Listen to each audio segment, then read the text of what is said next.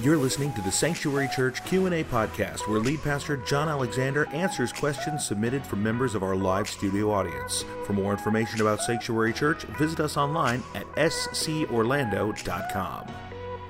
Let's uh, let's start with a classic, perhaps the most timeless question that could be asked. Why do bad things happen to God's people? Uh, let me start with this. You have to go back to the beginning. The fall of man was astronomical because it changed everything. It changed the umbrella. And what happened was when Adam fell, he gave really this world over to, to a satanic place of authority. And so at that point, um, man, where you know the Lord said, "You will die," but yet he lived. But he did die because what happened was the degeneration process started. Uh, he died immediately spiritually, progressively in the soulless realm, and then ultimately man would die now physically. And so, in all of that, now the Bible refers to Satan in, in various places, but in one, Ephesians 2 2, as the prince of the powers of this air, of the air, of this world. And so we say, all right, um, but Christ came to redeem the world. He did. So redemption reversed the curse, right?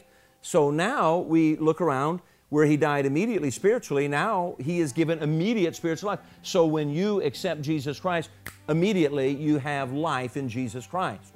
But then progressively, you begin to grow in grace. There is a maturity, a maturation that takes place in your life. You are learning to have a closer, more intimate relationship with God. You are coming out from under the old uh, uh, leadership in your life, and now you're learning how to submit to the Lordship of Jesus Christ, and you're no longer surrendered to darkness, but you're living in light. And then ultimately, we're going to be given an eternal body, who, according to Philippians 3:20, He's going to fashion our body like unto His glorious body. So we, we recognize and we, we see that, that uh, it all started in, in the garden. So part of what we see is a product of thousands of years of sin and the compounding of that and now, in addition to that, you have man that is in many ways grown further and further and further and further away from righteousness. We that are redeemed are, are brought back in, but we're not perfectly and completely redeemed as far as the whole of this. The Bible says in Romans, the eighth chapter, that um, this earth is waiting for full redemption. We're not fully redeemed yet. Our spirit is, but there's more growth that has to happen yet in our life, and there's ultimately the full redemption of this world. So when you see uh, and you look around and you say, well, there's global warming and all these things, these things are still a product of the fall. But there will be a day that the earth will be fully redeemed. In fact, not just redeemed, renovated and renovated by fire. We'll have a brand new earth and so on and, and so forth. So we look at those things and we rec- recognize all of those things, but we also realize now that Christ clearly told us in Matthew 5 and 45 because sometimes we think, if we're not careful, when we're saved, that um, we kind of live in a different world. But the Bible said that it rains on the just and the unjust. Just because you're saved doesn't mean that you don't have to put the umbrella up when it rains, right? And so things come to our life. We discover that Satan is ever going around seeking for a place to accuse the brethren and bring destruction. We learn a lot of that in Job, the first chapter, where he's going about, he's looking for an opportunity to bring accusation and then, uh, you know, there's a lot of story there, but really what's happening is he's, uh, he's talking to God.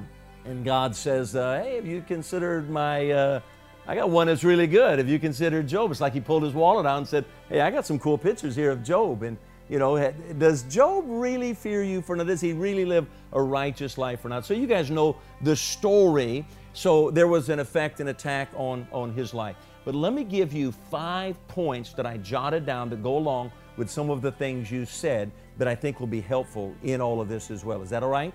So, so here they are. Um, first of all, Satan wants to destroy your life. Okay? John 10 10. I'm waiting for somebody to say it. For the thief and to kill, right? But I am come that you might have life and that more abundantly. So you have this this antithetical. You you know you have this dichotomy here of of Christ came to give life and to give light and to give liberty, but Satan is still working uh, in this world to work in a war against our life. Remember what Peter even uh, was told by Christ in, was it Luke 22, 30, 31? He said, Satan has desired to have you and to sift you as wheat.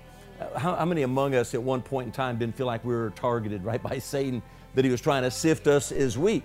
And sometimes, um, you know, you, you think he's coming against Christians as much or more than anybody because he wants to bring the ruination of our life and so on and so forth. So Satan wants to destroy us. Let me give you a number two. Um, this doesn't sound good, but we reap what we sow. Um, you know, Galatians 6 6 and following, you know, God is not uh, mocked. You know, whatsoever things we sow, that's what we also reap. If we sow to the flesh, of the flesh will reap corruption. If we sow to the Spirit, of the Spirit will reap life everlasting. And be not weary in well doing, for we shall reap in due season. What is due season? It is the God season if we faint or we don't give up. It's a, it's a spiritual termination, uh, determination of uh, persistency uh, in our life. So um, you don't have to raise your hand, but how many of us, I can definitely say myself, um, we've, we've sown things ultimately to reap those things back into our life. So we want to say God did it, but you and I know that wasn't a God thing, that was a you thing or a me thing that, that created uh, that problem. I mean, if you pull out in the middle of traffic, you're going to get hit. This is when it's going to happen. It's just you're going to reap what you sow. And so, uh, number three, God is working in the whys of my life. Uh, somebody said that over here. And where that is, is if you looked at um, 1 Corinthians 12, and, and you, you look, or 2 Corinthians 12, verses 1 through 10, you get around that, that those verses where Paul is coming, the thorn in the flesh, and, and, and so forth you know, in, his often infirmities and so forth. And he sought the Lord three times about this is a, you know, this is a powerful man of God.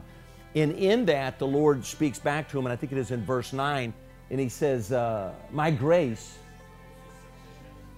unto you, for in your weakness is my strength, I am strong, is my strength made perfect. And then Paul gets all excited and says, you know, a little more than I would, well, I will most gladly glory in my infirmities. And I'm thinking, well, I don't know if I'll go that far with the whole thing, but uh, yeah. So there are things that God is wanting to reveal about Himself in our life.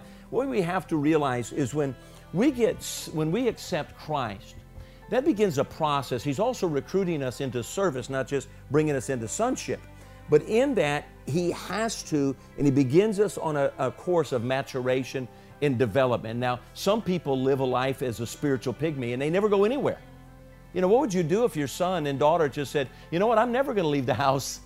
I'm just staying here forever. Well, I would move. We'd just get another house and say, it's yours, buddy.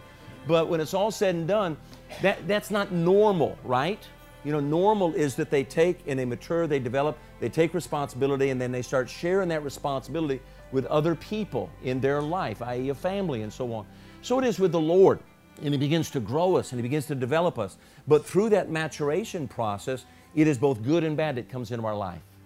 So we're experiencing, you know, we want all the, you know, the goodies of God in, in that, that grace, but the grace also brings things that are developmental to our life if I didn't go through the storm, how would I really know how much He is the God of the storm, right? There are some things that I bet you everyone in this place, given time, you could testify, uh, maybe not while you were in it, but on the other side of it, you can say, I want to tell you what God brought me through. Amen? And because of that, it brought growth. So out of that, we realize God is working in the whys of my life and in those areas. Um, I think another area is we don't always see the bigger picture it kind of goes with that, that fourth area or that uh, third area, and it is we don't see God's eternal plan. We just see that limited, this is the way I want it. This is the way I planned it.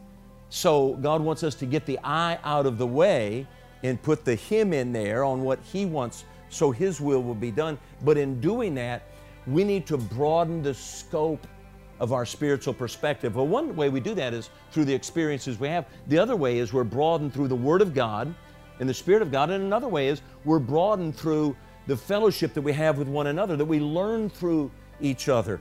I'll be honest with you. I love to learn, but if it's problems, I would rather learn from your problems than me have problems. If somebody has to go through, uh, you know, uh, a real difficult place, you go through it and tell me what it was like so I don't have to. Amen.